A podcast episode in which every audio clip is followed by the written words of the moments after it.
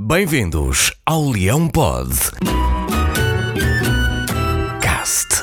Ora, cá estamos nós outra vez, não é verdade? Pois é, o mesmo dirá ao nosso presidente Frederico Varandas quando for apresentar um novo orçamento e um novo relatório e contas aos sócios do Sporting.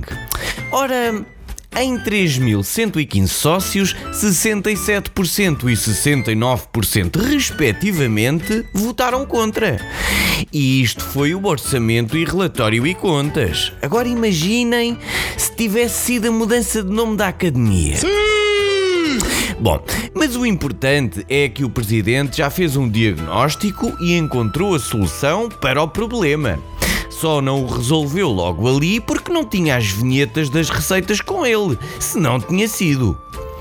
Outro tema quente da semana foi o batismo da nossa Academia de Alcochete. E o que para os responsáveis pela marca Sporting parecia ser um tiro certeiro, fez ricochete e feriu no ego o universo leonino. Que, quer dizer, podiam ter perguntado, não é? Não era nada difícil escolher, pois não? Ou, ou, acham que alguém ia querer chamar a academia Academia Fábio Paim? Ou Academia Yannick Jaló? Enfim, a bola é minha, eu é que mando. A verdade é que a mudança surtiu logo efeito e o Tiago Tomás, o pequeno jovem da formação, tornou-se no mais jovem jogador de sempre do Sporting a marcar numa competição europeia. Ganhámos ao Aberdeen, ganhámos ao Passos de Ferreira e eu começo a acreditar no mundo melhor. Oh. Bom, e agora baixem lá a música porque vamos falar do Benfica e não queremos ferir as orelhas a ninguém. Ok, está bom, obrigado.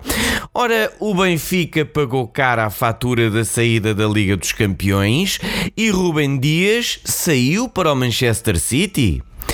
E se eles se podem queixar da fatura a pagar, a Liga Portuguesa agradece as fraturas que se evitam, de tornozelos e de maxilares principalmente.